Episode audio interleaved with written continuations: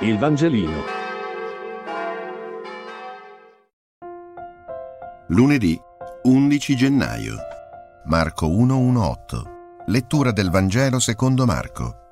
Inizio del Vangelo di Gesù Cristo, figlio di Dio. Come sta scritto nel profeta Isaia. Ecco, dinanzi a te io mando il mio messaggero. Egli preparerà la tua via. Voce di uno che grida nel deserto. Preparate la via del Signore raddrizzate i suoi sentieri. Vi fu Giovanni che battezzava nel deserto e proclamava un battesimo di conversione per il perdono dei peccati. Accorrevano a lui tutta la regione della Giudea e tutti gli abitanti di Gerusalemme e si facevano battezzare da lui nel fiume Giordano, confessando i loro peccati. Giovanni era vestito di peli di cammello, con una cintura di pelle attorno ai fianchi, e mangiava cavallette e miele selvatico e proclamava, Viene dopo di me colui che è più forte di me. Io non sono degno di chinarmi per slegare i lacci dei suoi sandali. Io vi ho battezzato con acqua, ma egli vi battezzerà in Spirito Santo.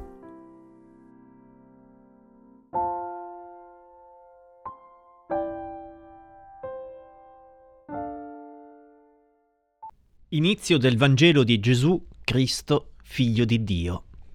È una frase semplice, apparentemente innocua, ma che in realtà contiene un po' tutto.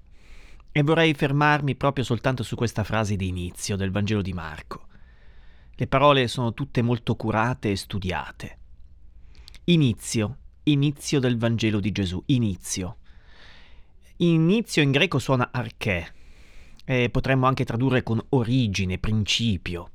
Ed è la stessa parola che usa Giovanni nel suo prologo, in principio era il verbo, il logos, en arche, la stessa parola. E anche la Bibbia, eh, la Genesi, cominciava con la stessa parola. In principio Dio creò. E dobbiamo anche dire che questa parola non indica soltanto qualcosa che sta cronologicamente prima, eh, ma è una parola filosofica e quando nasce la filosofia, 500 anni prima di questo testo, i primi filosofi si domandano proprio sull'arché, sull'origine, sull'origine delle cose. Inizio arché del Vangelo di Gesù. E quindi anche Marco, che apparentemente soltanto racconta una storia, vuole invece usare una parola così filosoficamente densa di significati. C'è poi Vangelo, origine del Vangelo. Vangelo, come sappiamo, significa buona notizia. Era però una parola che indicava le buone notizie relative alle nascite o alle vittorie. E per questo veniva allora utilizzata. E allora potrebbe avere qui due significati. Origine e inizio, arché di quella buona notizia che è la nascita di Gesù. L'arché è la nascita di Gesù. Oppure buona notizia che è il messaggio di Gesù. E poi Gesù, Yeshua, che era un nome molto comune al suo tempo, un nome aramaico eh, contratto dalla forma ebraica della parola Giosuè, il Signore salva, questo significa. Sì, proprio lo stesso nome Giosuè, eh, famoso successore di Mosè alla conquista della terra, che poi la Bibbia greca traduce appunto con lo stesso nome invece Gesù. Gesù era un nome comune, molto comune, e nella Bibbia ci sono molte altre persone che portano questo nome. Per citarne soltanto uno, il famoso Gesù ben Sira, che fu lo scrittore del libro della Bibbia del Siracide. E poi ce ne sono innumerevoli altri. Nome comune, fin troppo comune. Tant'è vero che come poi accadeva anche per noi, quando uno porta un nome comune, per identificare quella parola bisogna aggiungere qualche altro appellativo. Eh, per Marco sarà il Cristo o il figlio di Dio.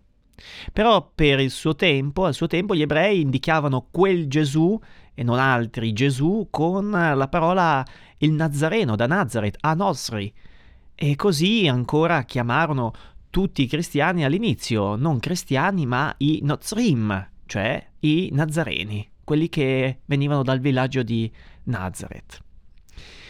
Ma per Marco invece il modo per specificare questo nome comune, fin troppo comune appunto, è semplicemente Cristo, figlio di Dio. E c'è qui un'ultima cosa da notare. Mentre Cristo suonava come qualcosa di noto, di atteso, l'unto, il Messia, figlio di Dio è qui qualcosa invece di totalmente nuovo e sconosciuto. Tant'è vero che soltanto il centurione sotto la croce, alla fine del Vangelo di Marco, sarà l'unica persona che per la prima volta riuscirà a dire egli era veramente il figlio di Dio. E questo appellativo sta all'inizio e così sotto la croce.